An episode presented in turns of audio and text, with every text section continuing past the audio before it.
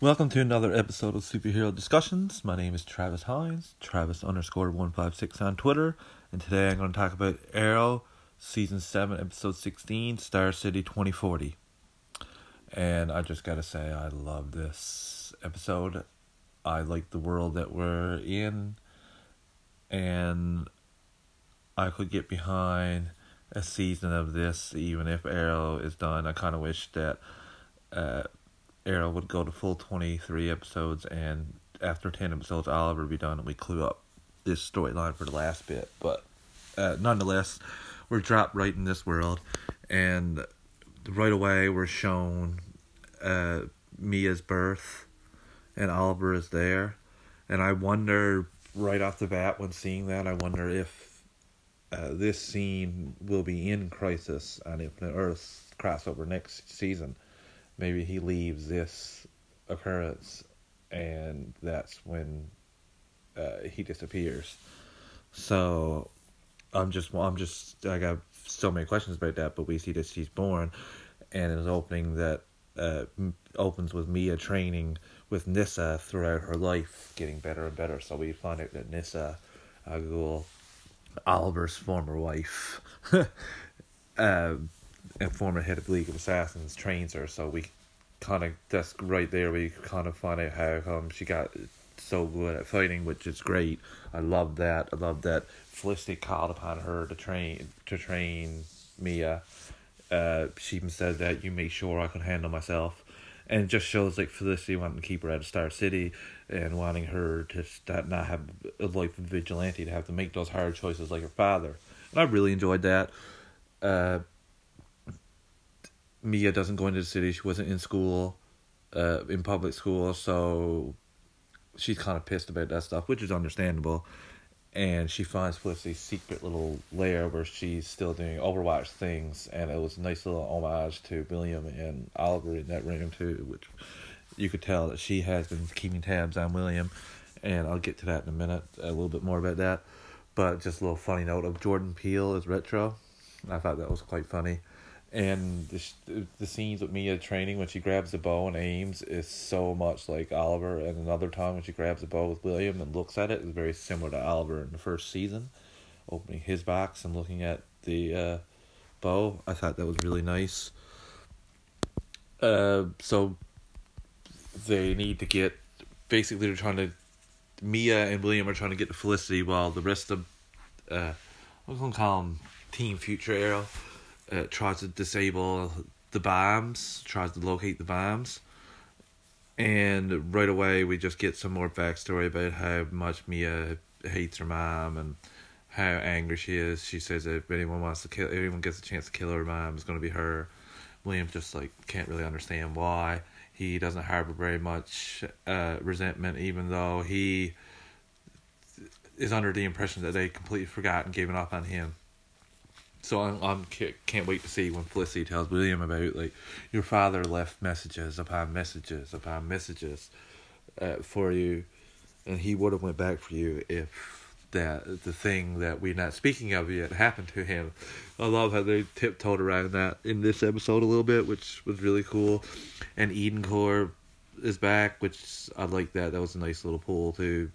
Uh, thought that was fantastic and we get a great scene with between Zoe and her father. Well, basically Renee and the rest of the Renee, Dinah, Roy, and Zoe.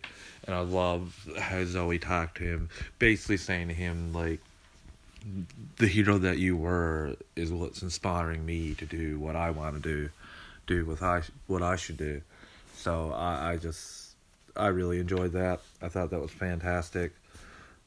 uh, and uh, he he really believed that it was going to be okay. And I love people saying like, "You're they're playing you, dude. Like, come on, they're not going to evacuate." And sure enough, that's exactly what happened. They didn't evacuate. They uh, they planned to set off the bombs with everyone in it. And Renee basically let them uh, came to his senses and let them know uh, where everything was going down after they freed Felicity. So they went to basically shut the bombs down and deactivate them, which uh, was really easy. All you had to do was get find a dude with the cube, the weird shady guy that we've seen a couple times before. So I think we've seen him a couple times. But I'm pretty sure he's the one that was talking to Renee. So yeah, I thought he would be far more menacing the first time we seen him before. So it was a little like the way he was easily defeated was kind of a little disappointing. But we still know that this corporation, Galaxy, I want to say it is, is uh, is right with Eden Corps people. Uh, the team found it out from a cop, and then Roy beats the crap out of him. He's still got a lot of rage issues, I see. Uh, so I don't know what's going to go there. Um, I guess we'll get more about that in the future. We also get a fantastic scene, action scene of Mia taking down several armed guards and channeling her inner Oliver very well. Uh, I just I gotta give CW props on casting because she really embodies uh, Felicity and Oliver to me. I couldn't be more happy with the way she is, and the same thing with William, future William. Bravo, he fantastic. These guys really carried this this show. Sure, I missed Green Arrow when I seen him him on Felicity's TV. I was like, oh man, but this kind of this kind of episode pretty much backs up my theory that you could continue on it with Arrow without having Oliver there full time.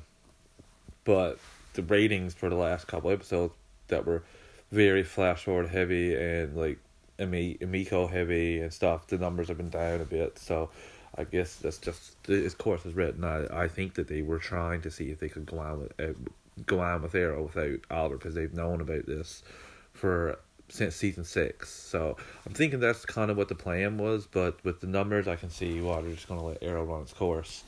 But I love this world. And just a couple notes about John Diggle Jr., Connor Hawke. Uh, I was discussing with uh, Brent from the DC TV Squadcast uh, just about uh, Connor Hawke in general and his father. And in a previous episode, uh, when Connor reveals who his father is, Mia immediately says, uh, "the vigilante." So, which makes me feel like we're gonna see John in in some sort of flash forward scenes, maybe like a couple years before all this goes down.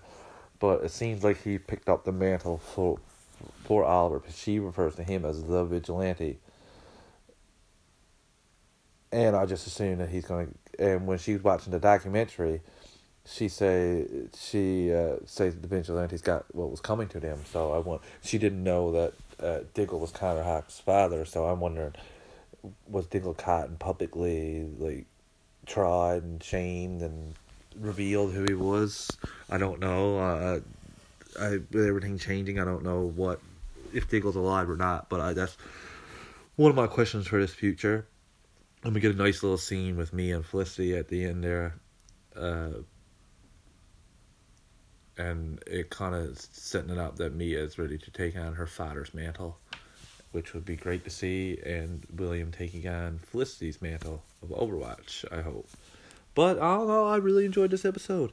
I uh, absolutely thought it was a great continuation uh, from of the flash forward scenes we've gotten throughout this season, and there's still a lot of questions, and I hope we get a, a finale to it this season similar to that of season two, where we get the finale of, and season one actually, the finale fight uh, intertwining between future and and present. So that would be really nice to see. And just a little side note, uh, I was on the DC TV Squadcast uh, a month ago, maybe, maybe yeah, probably a month ago, and I totally called that the home security system that Felicity was uh, fiddling with early on was going to be the prototype slash first generation form of the Archer Archer security program that Renee and Galaxy use, and she pretty much revealed that with uh, saying that this fight is all her fault,